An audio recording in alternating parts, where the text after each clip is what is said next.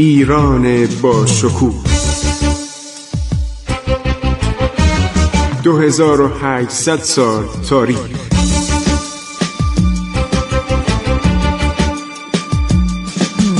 عبور از تاریخ.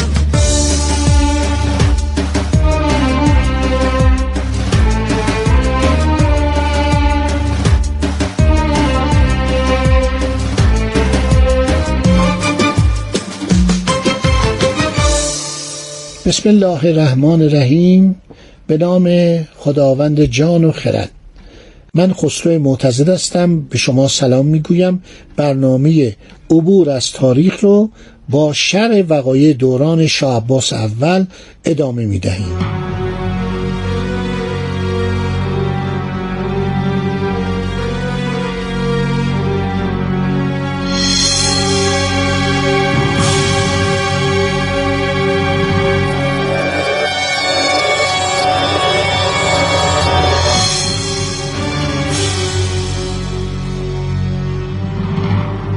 یکی از بزرگترین کارهای شاه عباس در زمینه شهرسازی و معماری عرض شود که تغییر پایتخت از قزوین به اصفهان بود که واقعا فوقالعاده بود. یعنی این شهری که شما به نام اصفهان می‌بینید از نظر اروپایی ها عرض شود که یک شهر مینیاتوره.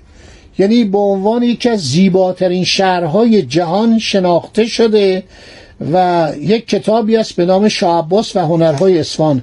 آنتونی ولش.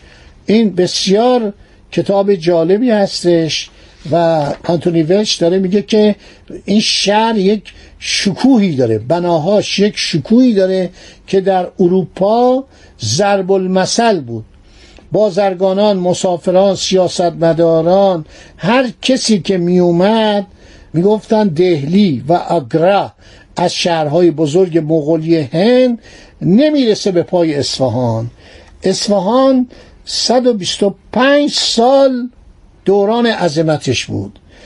امارات زیاد خیابونی به نام چارباغ عرض شود ساختمان های سلطنتی مساجد با عظمت عرض شود ظروف صفوالین تمام عرض شود که انواع کاشی های چینی نقاشی خطاطی کارهای فلزی همه اینها اصفهان رو به اوج شهرت رسان شما بسیاری از اروپایی ها رو می‌شناسید و می‌خوانید. آثارشون هست که می اومدن اصفهان که یک تیکه کاشی به دستشون برسه با خودشون ببرن. 125 سال از 1006 هجری ادامه پیدا می‌کنه تا 1135 هجری. یعنی فکر کنید اصفهان 125 سال عروس شهرهای خاور میانه بود. یک روز رفتن به شاه عباس گفتن شما این همه کوشش می‌کنید این میدان بزرگ نقش جهان رو ساختید این کجا و استانبول کجا؟ شاه عباس گفت چرا؟ گفت برای که استانبول کنار دریاست. پنج دریا و دریاچه و تنگه بسور اطراف استانبول در هستن. شما چه می‌کنید؟ گفت ما دریای خزر رو داریم. اون موقع هنوز خلیج فارس رو دوباره به دست نیاورده بود. دستور داد یک جاده سنگفرش عالی از اصفهان بسازند به بهشهر کنونی دو تا شهرک اونجا درست کرد که اوج عظمتشو پیترو دلاواله دیده. چه عظمتی داشت. چه شهری چه کاخهایی چه جایی قشنگی چه بستانهایی چه استخرهایی چه شبستانهایی. و این جاده به قدری امن و راحت بود که مستقیم شما می‌تونستید به ساحل دریای خزر برید به ساحل دریای مازندران که اون موقع بهش بودن دریای مازندران. کلمه مازندران بر سر زبانها بود. این دریا اسم باستانیش ورکانه یا هیرکانیا.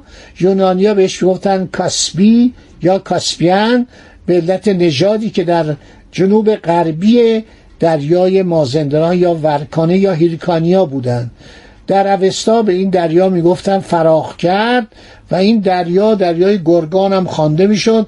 اعراب چون وارد شده بودن زیاد اطلاع نداشتن بحر القزوین به این دریا می‌گفتن. یعنی دریایی که بعد از شهر قزوین قرار داره.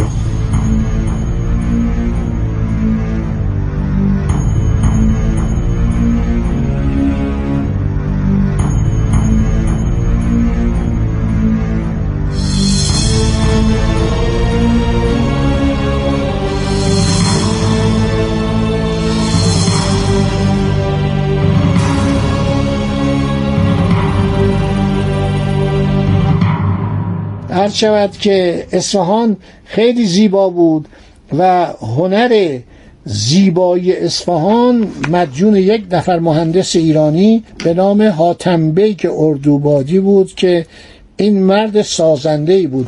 این مثل کلبر بود وزیر لوی چهاردهم. این کسی هستش که اصفهان رو ساخت.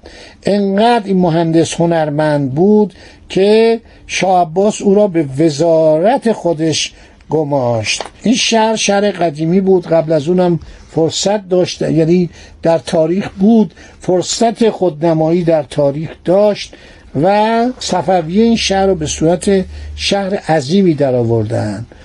و این بود که شاه عباس اومد و این شهر رو درست کرد کمک کرد.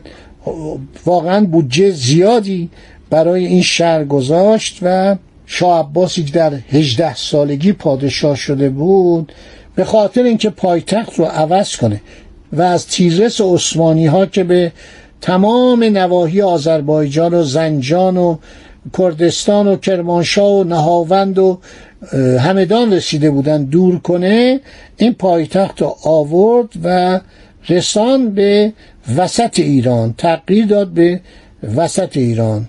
این شاه عباس به قدری نیرومند شده بود که یک بار یک فرستاده دولت عثمانی میاد و یک صحبت های بیخودی می‌کنه و دستور میده سیبیلشو بتراشن و اونو اخراج می‌کنن. یه چنین آدمی بود.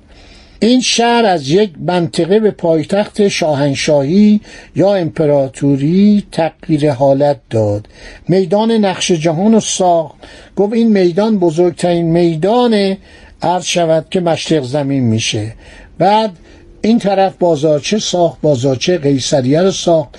امارت آلی قاپور رو ساخت. یک تو دهنی بود به باب عالی استانبول.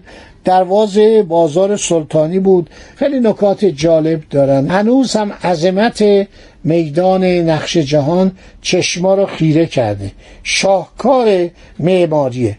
بر محور شمالی جنوبی ساخته شده و نگاه می‌کنید. یک عرض شود میدان بسیار بزرگ واقعا کم نظیر و در روزهایی در این میدان چوگان بازی می‌کردن تمام خوشنویسان نقاشان شاعران و ادبا عرض شود که در خدمت دولت ایران بودن ولی شعرا و ادبا می‌دیدن در هندوستان از اونا پذیرایی بیشتری میشه.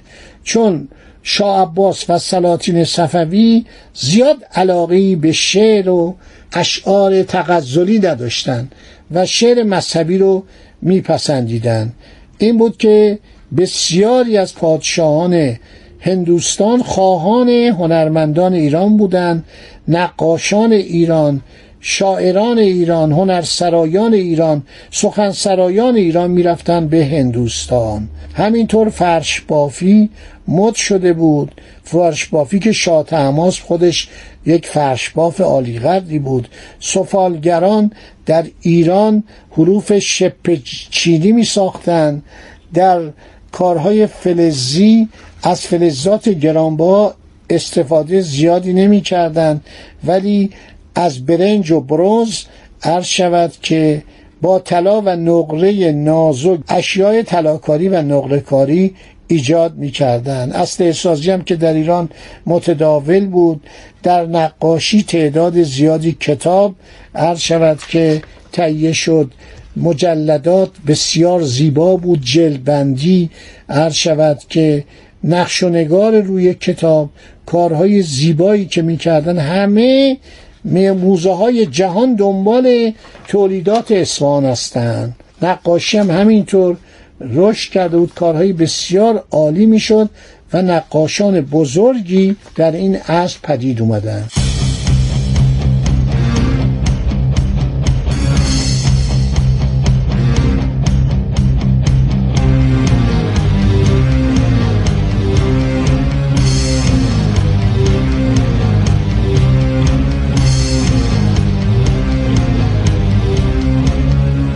بنابراین در ایران هر شود که چنین راه و رسمی بود و این پادشاه بزرگ آدمای با استعداد مثل میرزا حاتم بی که اردوبادی رو میاره و این شهر اصفهان رو بنا می‌کنه. شهر اصفهان الان یه مینیاتوره. هر کی اصفهان رو می‌بینه تحت تاثیر واقع میشه. یعنی واقعا چطور ممکنه یه شهر اینقدر زیبا باشه؟ این همه ساختمون باشه. نسل فعلی ندیدن اصفهان واقعی رو. چون اصفهان واقعی به وسیله افغان ها نابود شد جمعیت 800 هزار نفریش رسید به 100 هزار نفر. در آن به اصطلاح محاصره طولانی هفت ماهه چقدر مردم مردن؟ بعدم حوادث دیگر جنگ های بعد از شکست محمود افغان بعد از شکست اشرف افغان بعد دست به دست شدن این شهر به پنجاه هزار نفر جمعیت رسون واقعا اون شهر 600 700 هزار نفری اون شهری که آوازش در دنیا پیچیده بود همه از بین رفت. اینه که در این مملکت متاسفانه سلسله هایی هستن که میان و چندان به فکر آبادانی نبودن. مثل مثلا افشار. سلسله افشاریه همش در حال جنگ و جدال و نادرشاه می‌خواست ایران رو به وسعت اصر ساسانی برسونه. بعد آقا محمد خان هم دیگه فرصت پیدا نکرد. تهران رو به صورت موقت به پایتختی انتخاب کرد. ولی انتخاب اصفهان یک انتخاب حساب شده بود.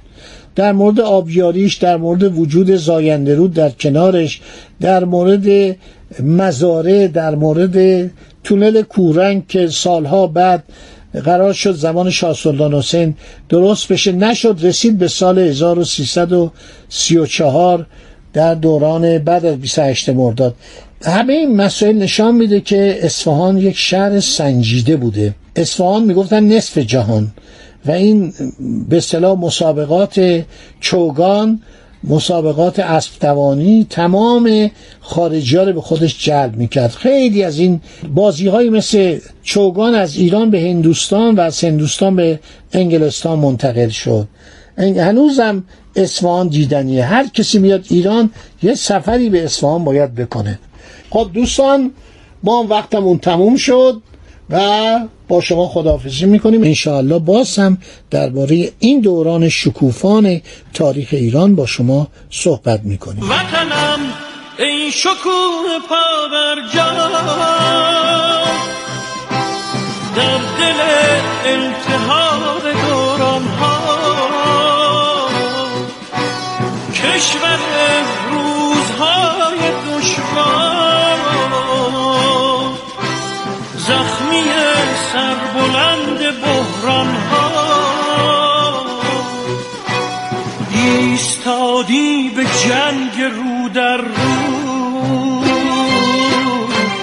خنجر از پشت می‌زند دشمن.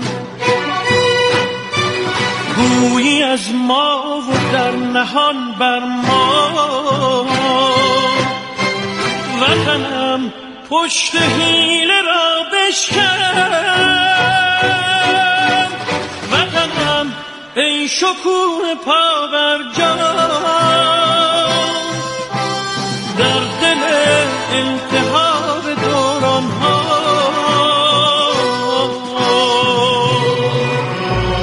عبور از تاریخ.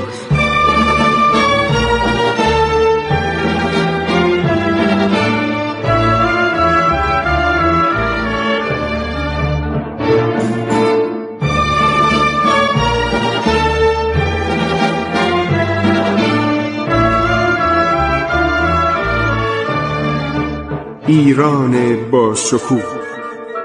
2800 سال تاریخ. سرگذشت ایران ما به روایت خسرو معتزد